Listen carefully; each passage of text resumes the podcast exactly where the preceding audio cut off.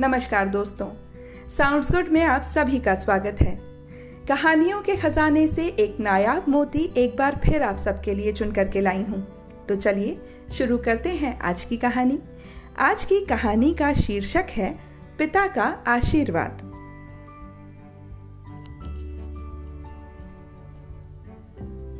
गुजरात के खंबात के एक व्यापारी की घटना है।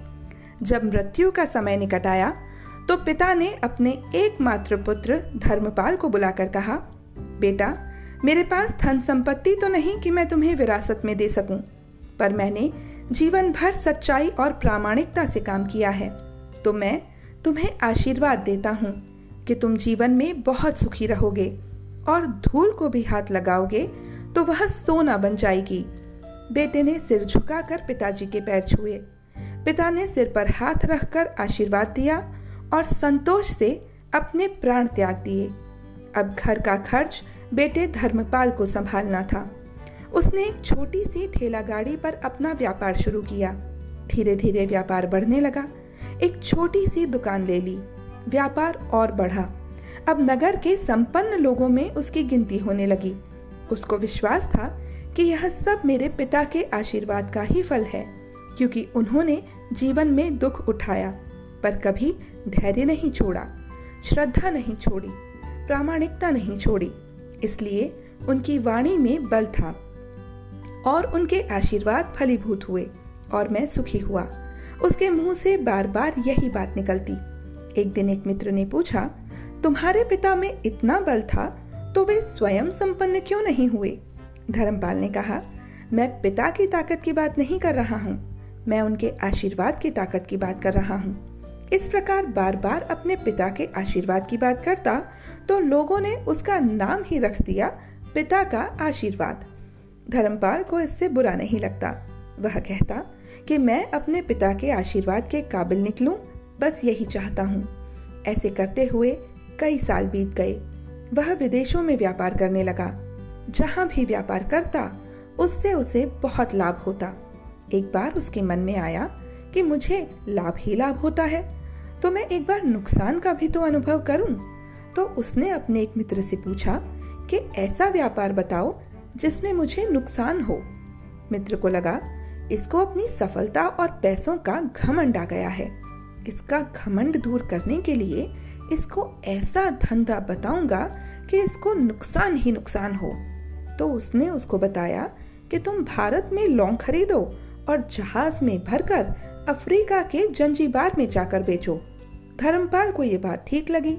जंजीबार तो लौंग का देश है। वहाँ से लौंग भारत में लाई जाती है और यहाँ 10 से 12 गुना भाव पर बेची जाती है। भारत में खरीदकर जंजीबार में बेचें तो साफ़ नुकसान दिख रहा है। परंतु धर्मपाल ने तय किया कि मैं भारत में लौंग खरीद कर जंजीबार खुद लेकर जाऊँगा। देखूँ पिता के आशीर्वाद कितना साथ देते हैं। नुकसान का अनुभव लेने के लिए उसने भारत में लौंग खरीदे और जहाज़ में भरकर खुद उनके साथ जंजीबार द्वीप पहुँचा। जंजीबार में सुल्तान का राज्य था। धर्मपाल जहाज़ से उतर करके और लंबे रेतीले रास्ते पर जा रहा था। वहाँ के व्यापारियों से मिलने। उसे सामने से सुल्तान जैसा व्यक्ति पैदल सिपाहियों के साथ आता हुआ दिखाई दिया। उसने किसी से पूछा, ये कौन है? उन्होंने कहा, ये सुल्तान है। सुल्तान ने उसके सामने देखकर उसका परिचय पूछा।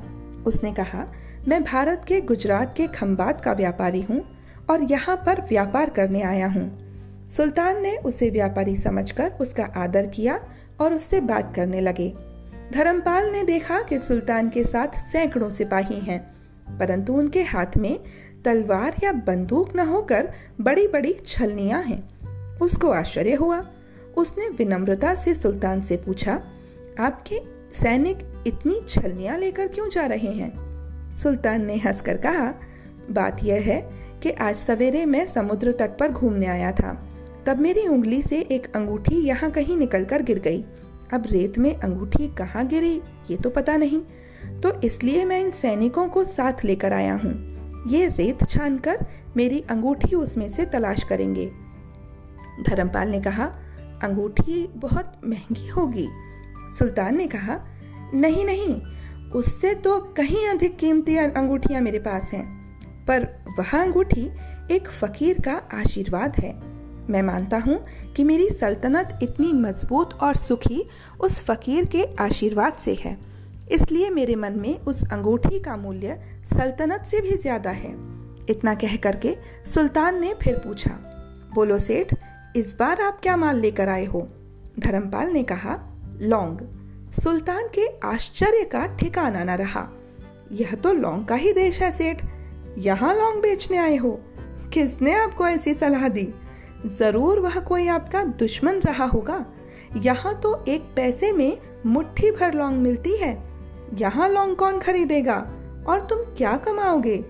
धर्मपाल ने कहा, मुझे यही देखना है कि यहाँ भी मुनाफा होता है या नहीं। मेरे पिता के आशीर्वाद से आज तक मैंने जो धंधा किया, उसमें मुनाफा ही मुनाफा हुआ। तो अब मैं ये देखना चाहता हूँ कि उनके आशीर्वाद यहाँ भी फलते हैं या नहीं। सुल्तान ने पूछा, पिता के आशीर्वाद? इसका क्या मतलब? धर्मपाल ने कहा, मेरे पिता सारे जीवन ईमानदारी और प्रामाणिकता से काम करते रहे, परंतु धन नहीं कमा सके। उन्होंने मरते समय मुझे भगवान का नाम लेकर मेरे सिर पर हाथ रखकर आशीर्वाद दिए थे कि तेरे हाथ में धूल भी सोना बन जाएगी। ऐसा बोलते बोलते धर्मपाल नीचे झुका और ज़मीन की रेत से एक मुट्ठी भरी और सम्राट सुल्तान के सामने मुट्ठी खोलकर अंगुलियों के बीच में से रेत नीचे गिराई तो धर्मपाल और सुल्तान दोनों के आश्चर्य का पारावार नहीं रहा। उसके हाथ में एक हीरे जड़ित अंगूठी थी। यह वही सुल्तान की गुमी हुई अंगूठी थी। अंगूठी देखकर सुल्तान बहुत प्रसन्न हो गया। बोला, वाह खुदा, आपकी करामात की पार नहीं। आप पिता के आशीर्वाद को सच्चा करते हो। धर्मपाल ने कहा, फकीर के आशीर्वाद को भी वही परमात्मा सच्चा करता है। सुल्तान और खुश हुआ। धर्मपाल को गले से लगा लिया और कहा, मांग सेठ, आज तू जो मांगेगा, मैं दूँगा। धर्मपाल ने कहा, आप सौ वर्ष तक जीवित रहो। और प्रजा का अच्छी तरह से पालन करो। प्रजा सुखी रहे, इसके अलावा मुझे कुछ नहीं चाहिए। सुल्तान और अधिक प्रसन्न हो गया। उसने कहा, सेठ, तुम्हारा सारा माल आज मैं खरीदता हूँ और तुम्हें मुँह मांगी कीमत देता हूँ। इस कहानी से हमें शिक्षा मिलती है कि पिता के आशीर्वाद हों तो दुनिया की कोई ताकत कहीं भी तुम्हें पराजित नहीं होने देगी। पिता और माता की सेवा का फल निश्चित रूप से मिलता है। आशीर्वाद जैसी और कोई संपत्ति नहीं। बालक के मन को जानने वाली माँ और भविष्य को संवारने वाले पिता यही दुनिया के दो महान ज्योतिषी हैं। अपने बुज़ुर्गों का सम्मान करें, यही भगवान की सबसे बड़ी सेवा है। तो दोस्तों, ये थी हमारी आज की कहानी। गुडनेस की अपनी डेली डोज के लिए सुनते रहिए। Sounds good